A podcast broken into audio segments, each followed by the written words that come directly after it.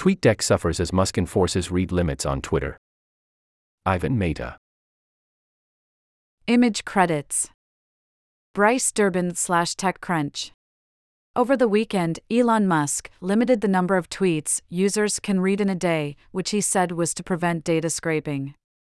While this measure has affected all Twitter users, TweetDeck users in particular are today reporting major problems, including notifications and entire columns failing to load. Musk initially enforced read limits of 6,000 daily posts for verified users and 600 daily posts for unverified users. Hours later, he increased these limits to 10,000 tweets and 1,000 tweets respectively.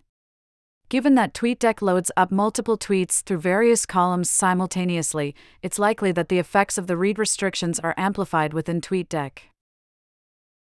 TweetDeck. I don't know, folks. I liked Elon, but it is getting more and more weird. pic.twitter.com slash ba6eaptiqp Michael Dubikov, at Dubikov, July 3, 2023. Thanks, Elon, for effectively killing TweetDeck.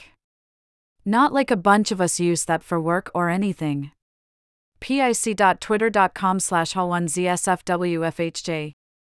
Tori, at Tori26 underscore 3, July 2, 2023.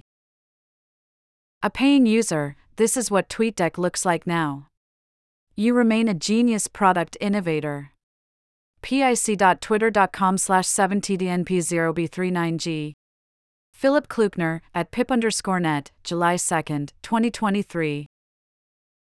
Engineer Molly White noted that most of the calls on TweetDeck are returning multiple errors after the app has been open for a few minutes.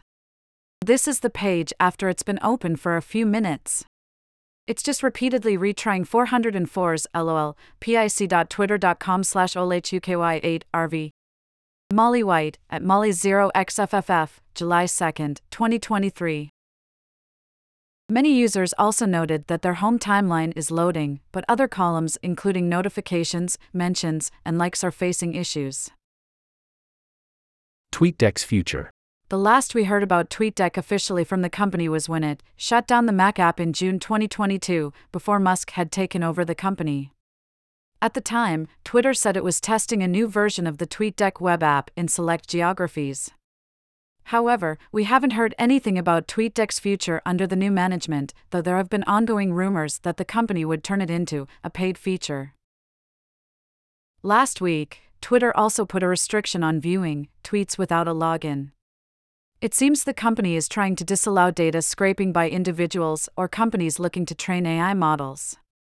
Musk said this was a temporary emergency measure as Twitter was getting data pillaged, which affected user experience. However, Musk's measures have also been detrimental to the user experience, as people are quickly hitting rate limits on the platform, including paying verified users.